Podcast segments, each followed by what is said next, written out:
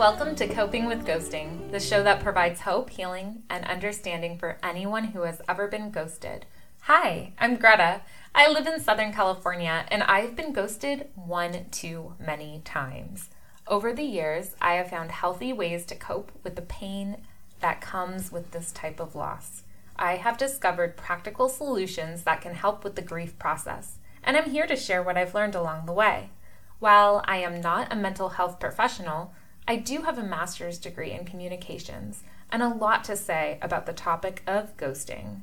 This is a podcast for anyone who has ever been ghosted in any walk of life, whether it was by a love interest, a significant other, friend, family member, or even a business partner. If someone with a disappearing act has affected you, you have come to the right place. What is ghosting? The Oxford Dictionary says ghosting is the practice of ending a personal relationship with someone by suddenly and without explanation withdrawing from all communications. There are different levels of being ghosted. It's all on a spectrum. Let me give you some example of ghosts in the dating and love category. If you've been married for years and your partner leaves in the middle of the night without saying goodbye and then never contacts you again, that is ghosting, and that is extremely traumatic. On the other end of the spectrum is when people are ghosted in dating apps, when their potential match becomes unresponsive or deletes a chat without saying goodbye. I consider this micro ghosting because the person has faded away like a ghost. In this case, having a lack of manners can take a toll on very sensitive people. Unfortunately, Ghosting happens frequently, and this shows us that there is a bigger issue in our society. Common courtesy is not so common anymore. I want to share why this topic is so close to my heart.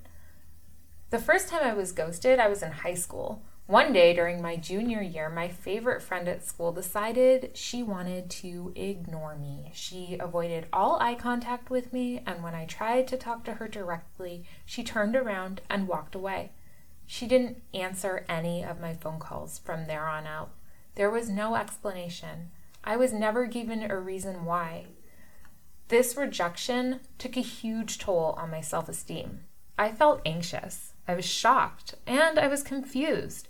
Overall, the experience affected my ability to trust people. The next big ghosting happened after college. It was with a guy I had dated for a few months. We had broken up, but then we boomerang back together. I remember one day we were on a train together and we were looking at all the different apps on his phone. We came across a dating app and he said, I'm not going to need this anymore. I thought, oh my gosh, it's because of me. Maybe I'm the one. Because our chemistry was really off the charts. In fact, a couple of days after that, he invited me on a multi day trip throughout many different states. I told him I couldn't go because I had a conflict, and then I never talked to him again. There was complete silence. I texted him, I emailed him. In fact, I was so concerned that I started looking for an obituary. But one day, I saw a Facebook post from him, and it was a cheeseburger. I couldn't even believe my eyes. And a couple of months later on Facebook again, I found out that he was engaged. I wanted to fall into a hole in the earth. I was completely devastated. I felt duped. I was ashamed. How could this have happened to me? I thought about it so much and I listened to our song on repeat. I just wallowed in self pity and binge watched TV. Of course, I ate too much ice cream, but the biggest issue was that I wondered, am I really lovable? You know, when we are ghosted, it's easy to develop negative core beliefs about ourselves. I'm a fool. I get tricked easily. I'm not good enough. I'm not worthy. Of course, all of these are false beliefs. They are made up stories we tell ourselves. For me, it was so much harder than a traditional breakup.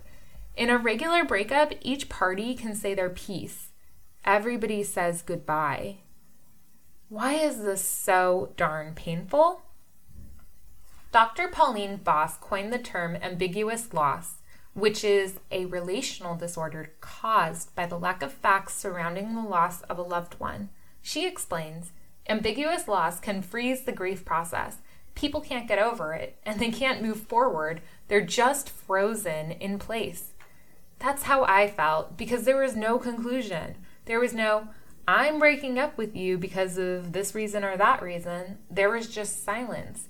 It was so confusing and mean. Fast forward to 2019. I was single again and dating. One time, after a date that I thought went well, the guy completely disappeared. I remember reaching out to him and not getting anything back, and I told my girlfriends, and they said, Oh, yeah, that's totally common. Well, really? I started getting fascinated with ghosting. I did a lot of research into it. I decided I wanted to help people get over it faster than I had in the past. When I did a deep dive into ghosting, I learned that people ghost for several different reasons. Here are a few examples. People ghost because they are immature. Mm, did I have to tell you that? it could also be because they just want to avoid uncomfortable conversations, or maybe they really don't want to hurt your feelings. Other, more serious reasons can be because they have a personal problem, like mental health issues. The possibilities are endless. In terms of reacting to being ghosted, over the years I learned that I can't control other people, but I can choose my reaction toward their behavior we can assign meaning to our ghost stories.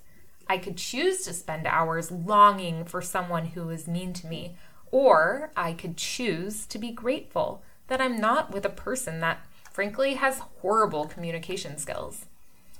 I can shift my mindset. Now I don't say, I was ghosted. I say, I'm lucky because the universe protected me. I've also found that I have compassion for people who ghost. As in, maybe that person was going through a really hard time. It's taught me to be able to forgive faster. Overall, I have a stronger, thicker skin, and I've adapted a growth mindset. When I think about the ghosts, I can look back on our time together and ask, how can I learn from this? Which red flags did I miss? What can I do differently next time? If you have been ghosted recently, here are some silver linings to consider. You deserve to be with someone who can maturely communicate their feelings and have hard adult conversations. This person has weeded themselves out of your life for you. And as Mark Groves from Create the Love podcast says, ghosting is someone dumping themselves for you. Also, if you want more resources, you can download my free guide that outlines five ways to soothe your heart and mind after being ghosted. You can find this on copingwithghosting.com or at Coping with Ghosting on Instagram and Facebook. Join me in future episodes where I plan to do a deep dive into the issues I discussed today and more. And thank you so much for joining me. And remember, when you are ghosted, you have more time to connect with yourself and those who truly appreciate you. You deserve the best.